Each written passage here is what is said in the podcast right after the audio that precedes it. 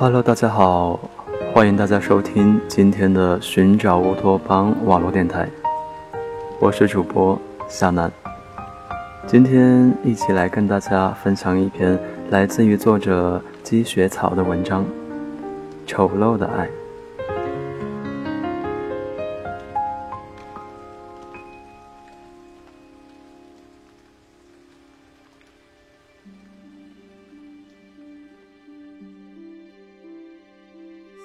大四的黄昏恋，他们坚持了下来。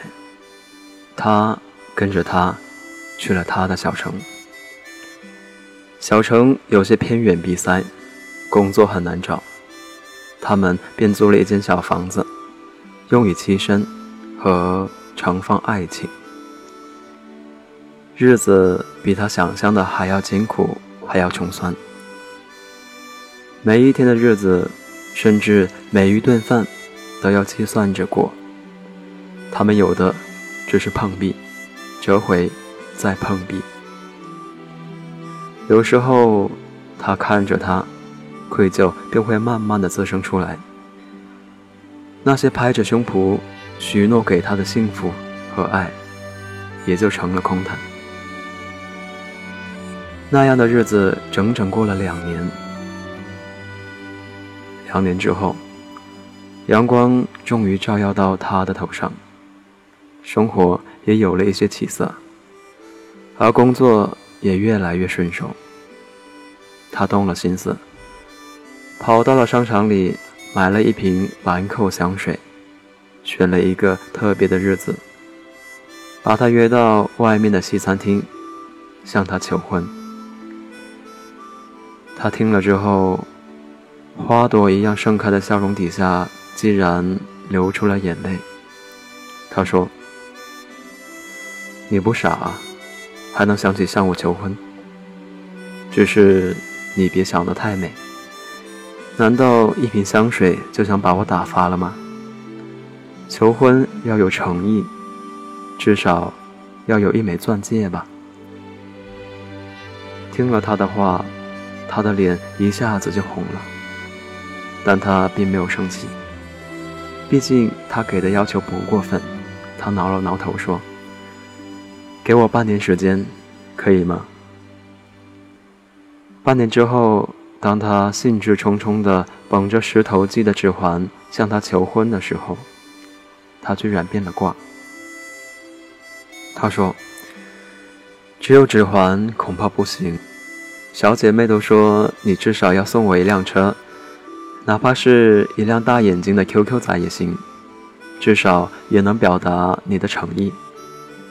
他为难，他想了想，这样一辆车大约需要两万块，不算很贵，可是对于连个窝都没有的人来说，还是有些奢侈。何况他根本没有想过买车的事。他低声下气地跟他说：“我们。”结婚以后再买车，好不好？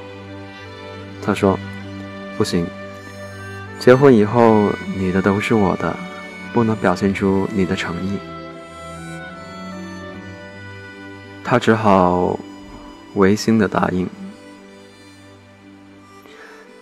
为了这辆车，他起五更睡半夜，接了好几份工，用了整整一年的时间。终于给他买了一辆绿色的奇瑞大眼睛。当他把车开回来的那天，他又向她求婚。他哭着说：“我们连个房子都没有，结婚之后我们住哪里呢？我不要求你给我买别墅，但至少也应该买个属于自己的房子吧。”他的心此时如同吉他的弦。因为用力过猛，终于被他拨断。他在想，什么时候她变成了一个如此现实而物质的女孩呢？这一场青春的生恋，没有因为大肆黄昏而告终，却被要命的物质绊了一个大跟头。他心痛成伤，扔下一句掷地有声的说：“我没有钱。”买不起房子，你找有钱人去吧。他扭头便走，从此再也没有回来过。多年之后，他事业有成，有了香车豪宅，如花美眷，生活美满而幸福。偶尔想起他的时候，他便觉得爱情丑陋无比，面目可憎。有一次，和朋友一起去城市会馆休闲，偶然看到他，在休闲会馆里当清洁工。他变老，变丑，和他认识的那个美丽的初恋女友一点都沾不上边。他心中想。把物质看得高于一切的女人，结局也无非如此，心中便有了隐隐的痛快。但是为什么会伴随着一丝莫名的心疼和发慌呢？问别人，别人说：“那个女人呐，她真可怜，乳癌，不但丢了工作，还被男朋友抛弃，一个人。”磕磕碰碰的过日子，她忽然觉得心绞痛，用手捂住胸口，慢慢顺着墙歪倒在地。此时，他的眼泪哗啦一下就流了出来。他想，这个女人可真傻，啊，一样一样跟他要他拿不出来的东西，终于把他逼退，把所有的心酸和苦难留给了自己。天底下还有这么傻的女人吗？其实，爱的载体并不是物质，也并非所有的爱情都是丑陋的。你一层一层揭开爱的面纱，爱的容颜，原来这样美丽和高贵。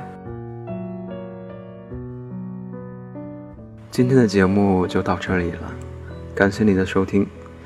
如果你有什么想说的话，可以添加夏楠的个人微信：幺零六三五六零六幺，幺零六三五六零六幺，留下你最真挚的想法。